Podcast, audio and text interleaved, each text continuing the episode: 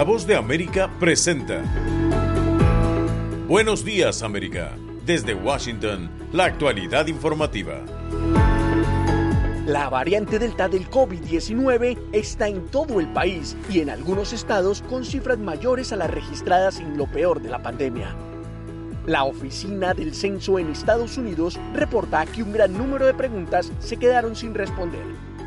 Y el presidente mexicano Andrés López Obrador y la vicepresidenta de Estados Unidos Kamala Harris hablan por teléfono sobre migración y vacunas contra el COVID-19. Hoy es martes 10 de agosto de 2021. Soy Héctor Contreras y junto a Yoconda Tapia les damos la más cordial bienvenida. Aquí comienza nuestra emisión de Buenos Días América.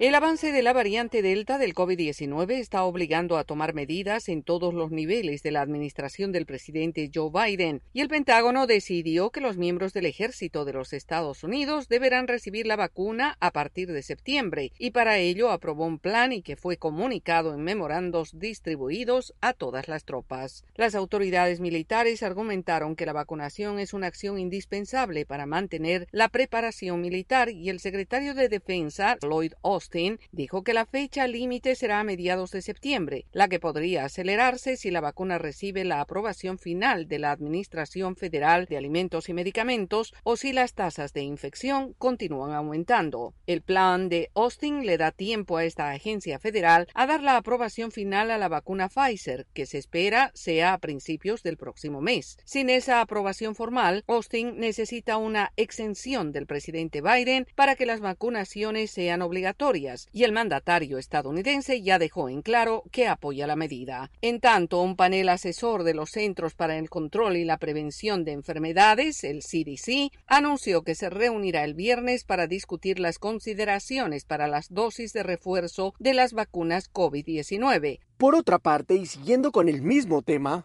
a medida que surgen nuevas y más potentes variantes de coronavirus y los informes muestran que la eficacia de algunas vacunas está disminuyendo, los países, principalmente en el mundo desarrollado, se están preparando para proporcionar inyecciones de refuerzo, pero muchos expertos en salud dicen que no son necesarios, al menos todavía, y la Organización Mundial de la Salud dice que las vacunas disponibles deberían ir primero a los no vacunados en los países menos desarrollados. Después de muchas súplicas para que haya más vacunas disponibles para los países de ingresos bajos y medianos, la Organización Mundial de la Salud pidió una moratoria sobre los países ricos que dan a sus ciudadanos vacunas de refuerzo de COVID-19 y su director Tedros Adhanom Ghebreyesus dijo: No podemos ni debemos aceptar que los países que hayan utilizado la mayor parte del suministro mundial de vacunas utilicen aún más, mientras que las personas más vulnerables del mundo siguen sin protección, dijo. Expertos en salud como Jessica Holzer de la Universidad de New Haven opinan sobre el tema.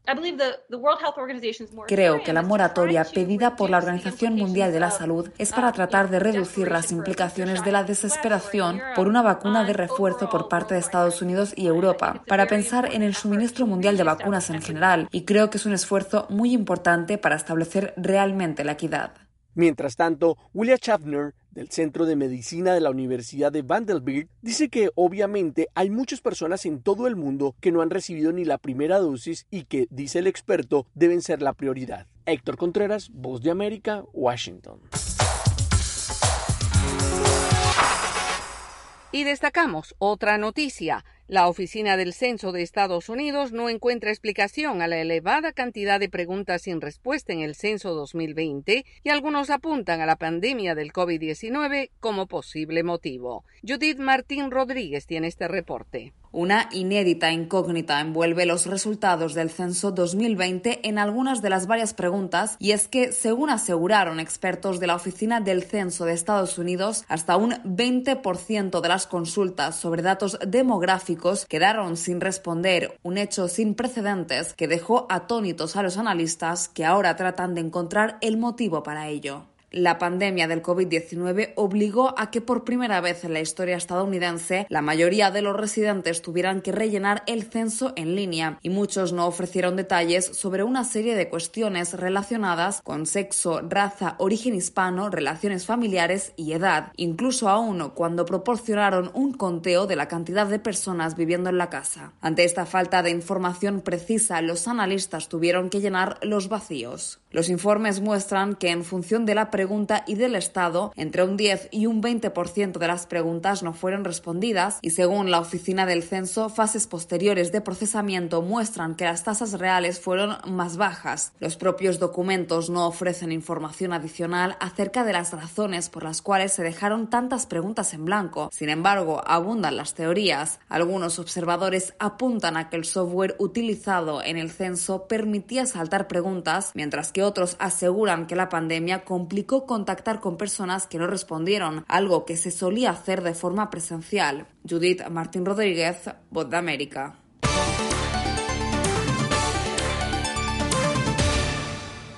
Están en sintonía de Buenos Días América y las noticias siguen.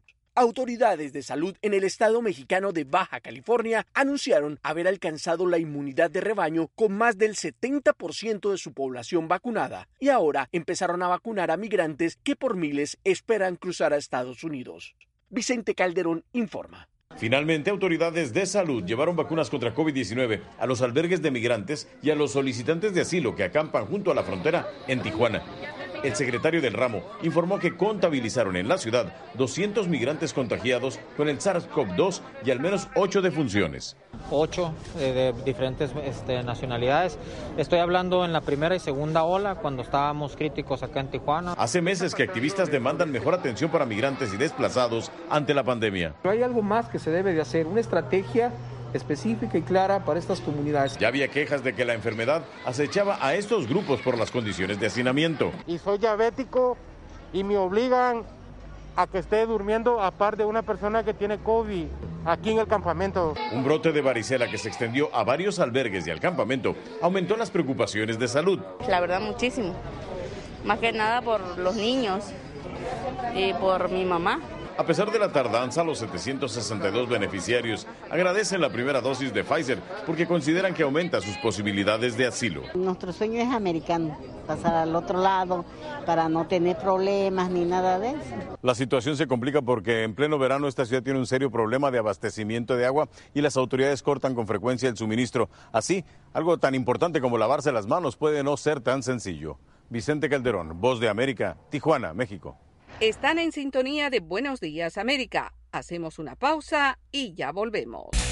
¿Se ha preguntado cómo puede protegerse contra el coronavirus? Se lo contamos desde La Voz de América. Autoridades de salud recomiendan lavarse las manos con jabón y agua con frecuencia. También no se lleve las manos a la cara. Evite tocarse los ojos, nariz y boca con las manos sucias. Cubra su boca con el pliegue del codo al toser. Evite las multitudes y manténgase al menos un metro de distancia de otras personas, en especial si están contagiadas ya.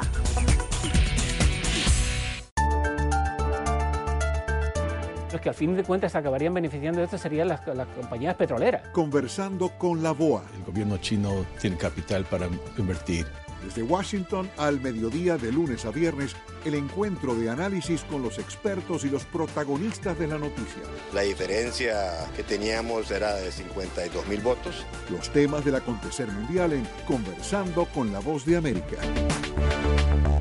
Sintonizan la voz de América y seguimos informando. El presidente mexicano Andrés Manuel López Obrador mantuvo una cordial llamada telefónica con la vicepresidenta de Estados Unidos, Kamala Harris, en la que destacaron temas como migración y las vacunas contra el COVID-19. Sara Pablo nos informa. El presidente de México, Andrés Manuel López Obrador, y la vicepresidenta de Estados Unidos, Kamala Harris, conversaron sobre la situación en la frontera común y la crisis sanitaria provocada por el coronavirus. En su cuenta de Twitter, el mandatario mexicano aseguró que el diálogo fue para bien, se dio en buenos términos y trataron el asunto migratorio, la total reapertura de la frontera para reactivar las economías de ambos países y continuar continuar con la cooperación para enfrentar la pandemia de COVID-19. En este sentido, el presidente expresó su agradecimiento por las vacunas donadas por el gobierno de Estados Unidos. Durante la conversación reforzaron su visión de una relación bilateral basada en el respeto mutuo y la colaboración para enfrentar los retos binacionales y regionales de la agenda común, como las causas estructurales de la migración y el diálogo económico de alto nivel que se realizará en septiembre. Previamente, el presidente López Obrador destacó los buenos términos de la relación bilateral. Estamos manteniendo muy buenas relaciones con el gobierno de Estados Unidos. Se mantuvo una muy buena relación de respeto, de colaboración con el presidente Trump y lo mismo con el presidente Biden. La Cancillería encabezada por Marcelo Ebrard detalló que López Obrador y Kamala Harris dieron seguimiento a temas abordados durante la visita de trabajo de la vicepresidenta el pasado 8 de junio y ambos expresaron su interés por impulsar una América del Norte más humanitaria, igualitaria y con mayor desarrollo regional. Sara Pablo, Voz de América, Ciudad de México.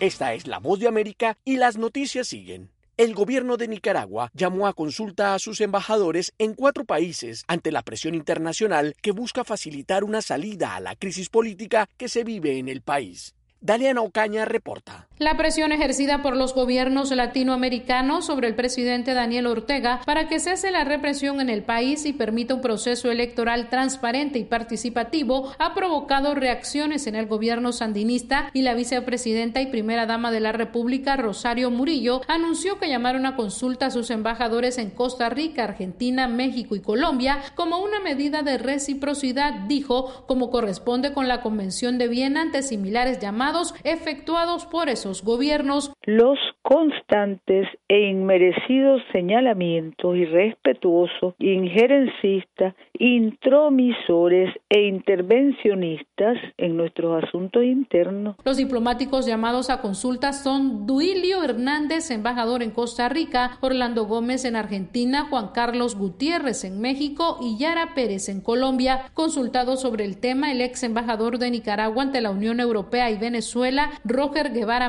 Explicó a La Voz de América que existen varios escenarios posibles y mencionó entre ellos la suspensión de las relaciones bilaterales con estos países. En principio, cuando llaman a consulta es suspensión de relaciones, ¿verdad? El 21 de junio los gobiernos de Argentina y México llamaron a sus respectivos embajadores en Nicaragua a consulta por, dijeron textualmente, las preocupantes acciones políticas y legales realizadas por el gobierno nicaragüense en los últimos días. Daliano Caña, Voz de América, Nicaragua. Y cambiamos de tema. La violencia contra la mujer en Honduras se identifica como una de las causas para la migración irregular de las mujeres con sus hijos.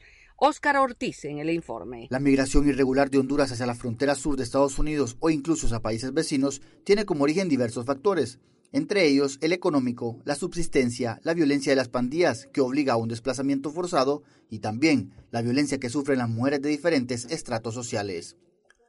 Al explorar este último tema constatamos cifras preocupantes que aumentan con los años y que el COVID-19 se encargó de incrementar.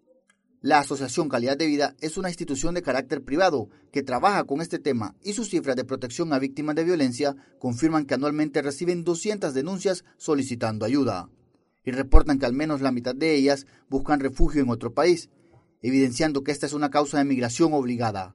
Uno de esos casos es el de Alejandra, nombre con el que identificamos a nuestra entrevistada para proteger su identidad, y este es parte de su relato. Me decía palabras obscenas, me decía así, que usted es una pu, que no sé qué, que no sé cuánto. Entonces, y siempre llegaba a hacerme violencia doméstica. Pues. La psicóloga Faniarita identifica estas señales como uno de los principales elementos para la afectación física y emocional de las mujeres y sus hijos. Muchas veces las personas que generan la violencia son las que han vivido dentro de la violencia y es su forma de hacerle frente. Otras personas sufren de depresión. Desde el punto de vista psicológico, la violencia doméstica se agudiza por el confinamiento debido a que los centros escolares aún permanecen cerrados por la pandemia y afecta al núcleo familiar, que termina desintegrándose empujando a las víctimas a seguir un camino mucho más peligroso, que es el de la migración irregular. Oscar Ortiz, Voz de América, Honduras. Una investigación del Observatorio Venezolano de Finanzas revela que para costear la canasta alimentaria en Venezuela se requieren al menos 162 salarios mínimos.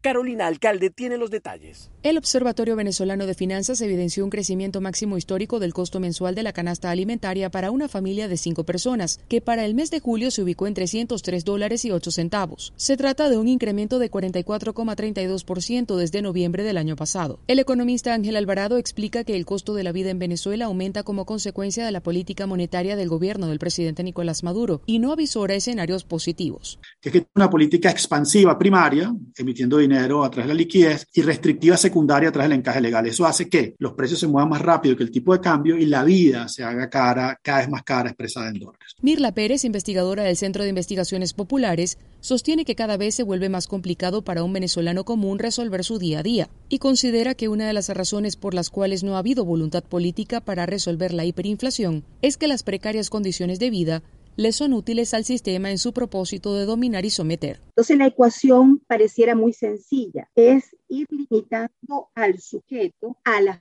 menores condiciones posibles para que pueda depender de lo poco que se le pueda otorgar de parte del Estado. Actualmente un sueldo mínimo en Venezuela es el equivalente a un dólar con 87 centavos mensuales y se requieren 162 salarios mínimos solo para costear los alimentos más básicos. El gobierno del presidente Maduro asegura que el país se encuentra comenzando un camino de recuperación económica tras la crisis producida por lo que califican como bloqueo económico y financiero internacional. Carolina Alcalde, Voz de América, Caracas. Están en sintonía de Buenos Días, América. Hacemos una pausa y ya volvemos.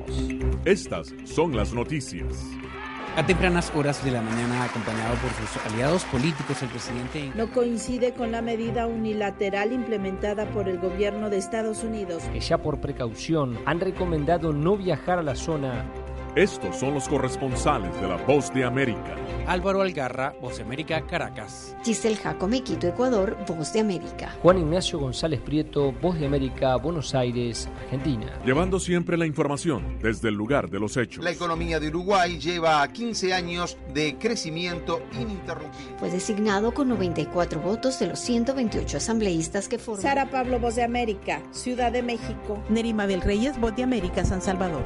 La Voz de América ofreciendo información de lo que sucede en Estados Unidos, América Latina y el mundo.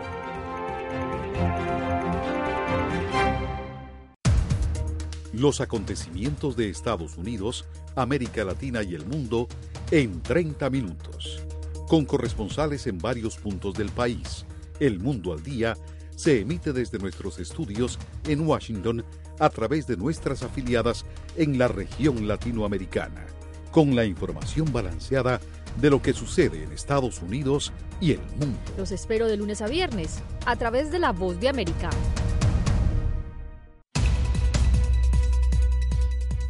¿Qué tal amigos? Les saluda Henry Llanos para invitarlos a escuchar Deportivo Internacional. De lunes a viernes, el resultado y las noticias de los eventos deportivos internacionales en un solo lugar Deportivo Internacional, una producción de La Voz de América. Sintonizan Buenos Días América y las noticias siguen. El panel intergubernamental sobre cambio climático identifica la mano del ser humano en el cambio climático, pero expresa esperanza en que hay posibles soluciones a la crisis.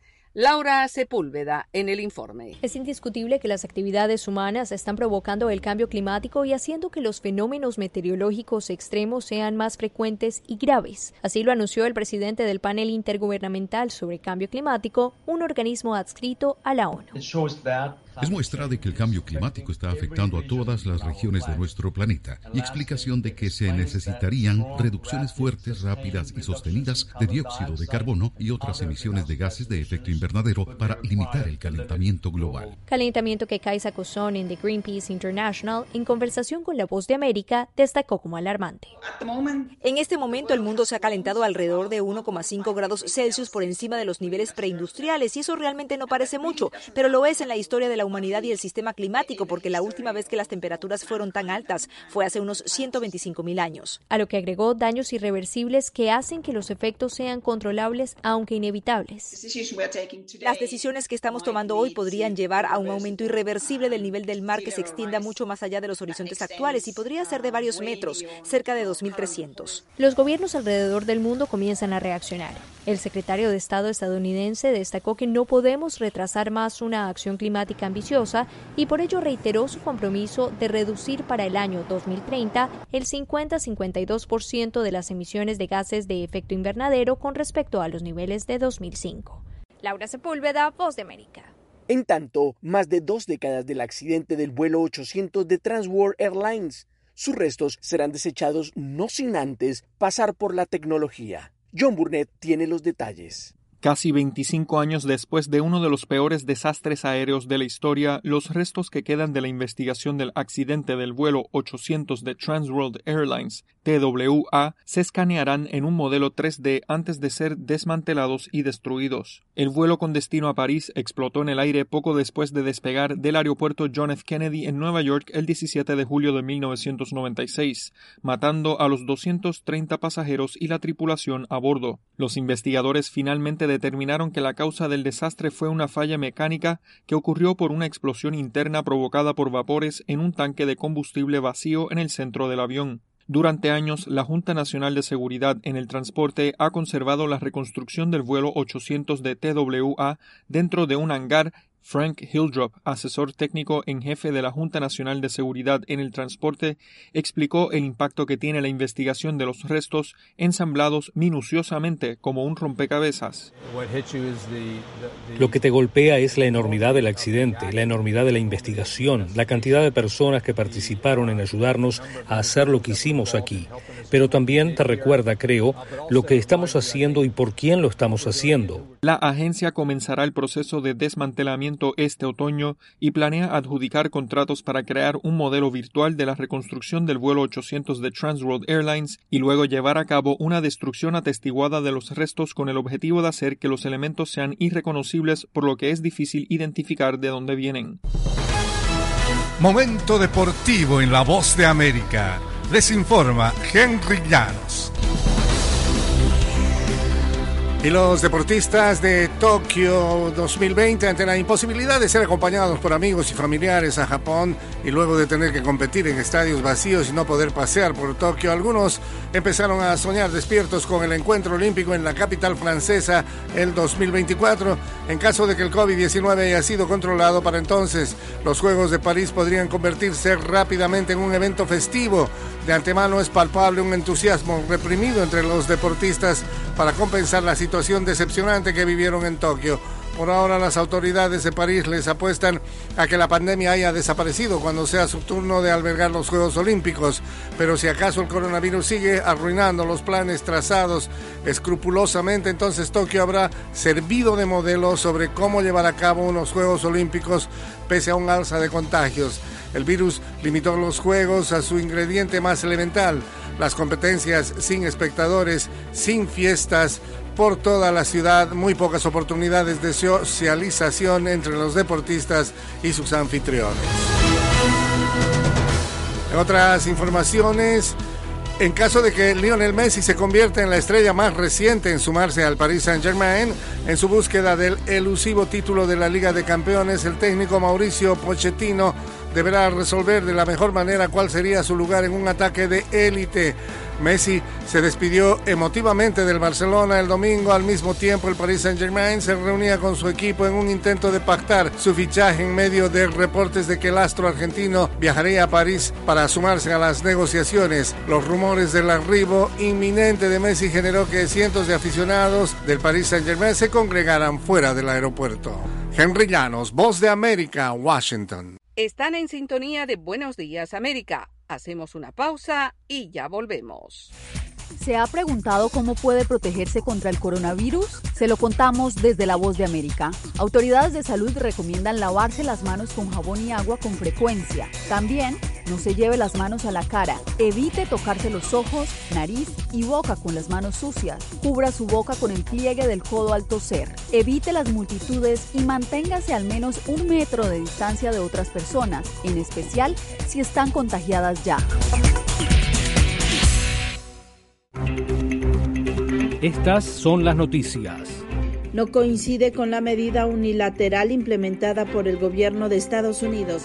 Que ya por precaución han recomendado no viajar a la zona estos son los corresponsales de La Voz de América. Giselle Jacome, Quito, Ecuador, Voz de América. Juan Ignacio González Prieto, Voz de América, Buenos Aires, Argentina. Álvaro Algarra, Voz de América, Caracas. Llevando siempre la información desde el lugar de los hechos. presidente! La economía de Uruguay lleva a 15 años. Fue designado con 94 votos de los 128 asambleístas que forman. Sara Pablo, Voz de América, Ciudad de México. Nerima Mabel Reyes, Voz de América, San Salvador. La Voz de América, ofreciendo información de lo que sucede en Estados Unidos, América Latina y el mundo.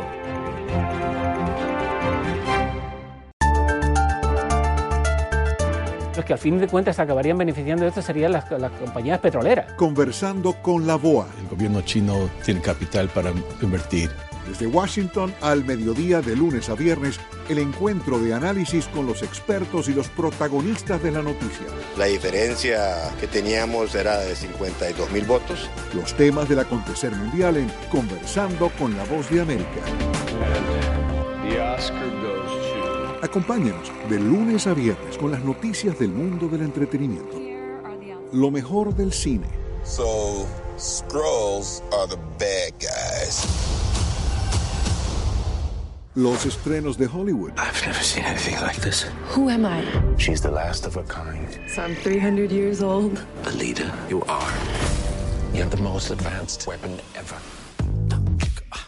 Lo mejor en música. Las noticias del espectáculo. Lady Gaga declaró al diario The New York Times que el actor Alec Bowen dijo el miércoles que se inscribirá en un curso para, de lunes a viernes el mundo del entretenimiento llega a ustedes desde los estudios de La Voz de América en Washington. El actor Clint Eastwood, de 91 años, será nuevamente un cowboy en su próxima película titulada Cry Macho, un western ambientado en 1979 basado en la novela del mismo nombre de Richard Nash. Clint Eastwood también dirige y produce la película. La fotografía principal y el rodaje se llevaron a cabo en el estado de Nuevo México. Cry Macho cuenta la historia de Mike Milo, una estrella del rodeo interpretada por Eastwood, quien dirigió la película a partir de un guion de Nash y Nick Schenk. El cineasta ganador del Oscar trabajó anteriormente con el dúo en su éxito de 2008 Gran Torino y The Mule de 2018. El musical Funny Girl volverá a Broadway el próximo año. No se ha publicado quiénes fueron seleccionados para los papeles principales, pero se había dicho que Lady Gaga o Itina Menzel asumirían el papel de Fanny Bryce. Funny Girl fue un éxito de Broadway que llevó a Barbara Streisand al estrellato. El personaje Fanny Bryce surge del Lower East Side de Nueva York para convertirse en una de las estrellas más grandes de Broadway. El musical incluye canciones o icónicas como People It Don't Rain on My Parade. Nos vamos a 1981 cuando Rick James lleva Super Freak parte 1 al número 16 de las 100 calientes como sencillo y al primer lugar de la cartelera Billboard Disco Top 80 como parte de un popurrí de tres canciones conocido como Give It To Me Babe, Super Freak y Ghetto Life. Rick James falleció en 2004 a los 56 años. 1987 los irlandeses U2 se ubican en la primera posición de las 100 calientes con I Still Haven't Found What I'm Looking For de su álbum número uno de Joshua Tree. Este disco también ganó Grammy por Álbum del Año y Grammy por Mejor Voz de Grupo Rock. A Joshua Tree también pertenece el éxito With or Without You. Y en 2010, Bruno Mars conquista la cima de la Hot 100 con Just the Way You Are, un éxito internacional que sacó a Teenage Dream de Katy Perry del primer lugar. Además de alcanzar el número uno en cuatro listas de la revista Billboard, Just the Way You Are también llegó al primer lugar en 11 países. En cuanto a Teenage Dream de Katy Perry, la publicación Rolling Stone la clasificó como la cuarta mejor canción del año 2010 y Billboard la declaró como la segunda mejor canción de la pasada década. Alejandro Escalona, Voz de América.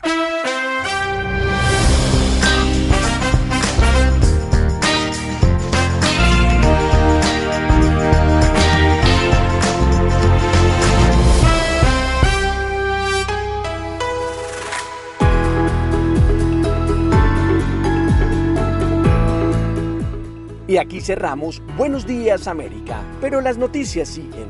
Soy Héctor Contreras y les agradezco la sintonía. Soy Yoconda Tapia y les agradezco su sintonía. Y los invitamos a que nos visiten en todas nuestras plataformas sociales de La Voz de América y en nuestra página web vozdeamerica.com.